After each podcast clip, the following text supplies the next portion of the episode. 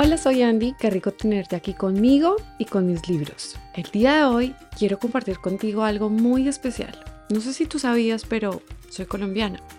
Y esta semana celebramos el Día de la Independencia en Colombia. Es por eso que hoy quiero leerte El Renacuajo Paseador, escrito por Rafael Pombo, en esta ocasión ilustrado por Diana Becerra, de la editorial La Manchita. Así que, empecemos.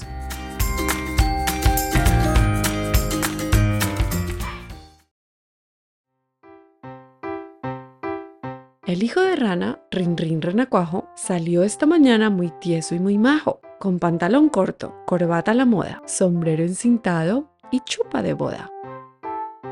Muchacho, no salgas, le grita mamá, pero él hace un gesto y orando se va. Halló en el camino a un ratón vecino y le dijo, Amigo, venga usted conmigo, visitemos juntos a Doña Ratona.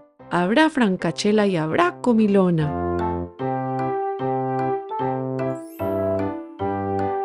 Llegaron y avanza ratón. Estiras el cuello, coge el aldabón, da dos o tres golpes, preguntan, ¿quién es? Yo, doña ratona, beso usted los pies. ¿Está usted en casa? Sí, señor, sí estoy. Y celebro mucho ver a ustedes hoy. Estaba en mi oficio hilando algodón. Pero eso no importa. Bienvenidos son.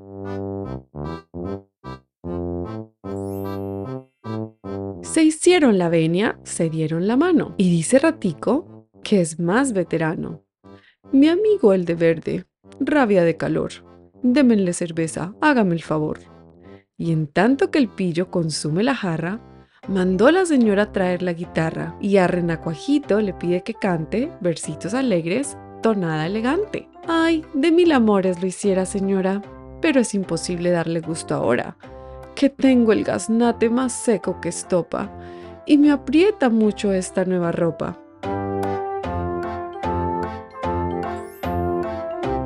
Lo siento infinito, responde tía rata. Aflójese un poco, chaleco y corbata. Y yo mientras tanto les voy a cantar una cancioncita muy particular.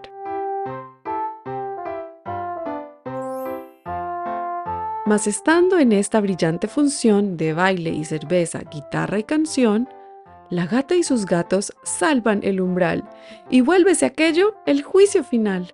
Doña Gata Vieja trinchó por la oreja al niño ratico maullándole Hola. Y los niños gatos a la vieja rata, uno por la pata y el otro por la cola.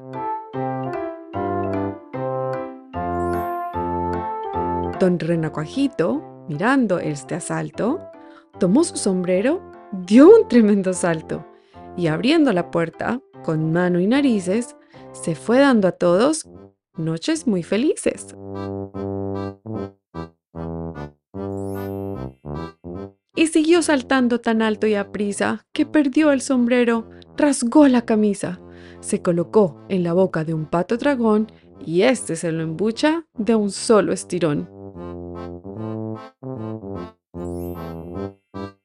Así concluyeron uno, dos y tres. Ratón y ratona y el rana después. Los gatos comieron y el pato cenó. Y mamá ranita solita quedó.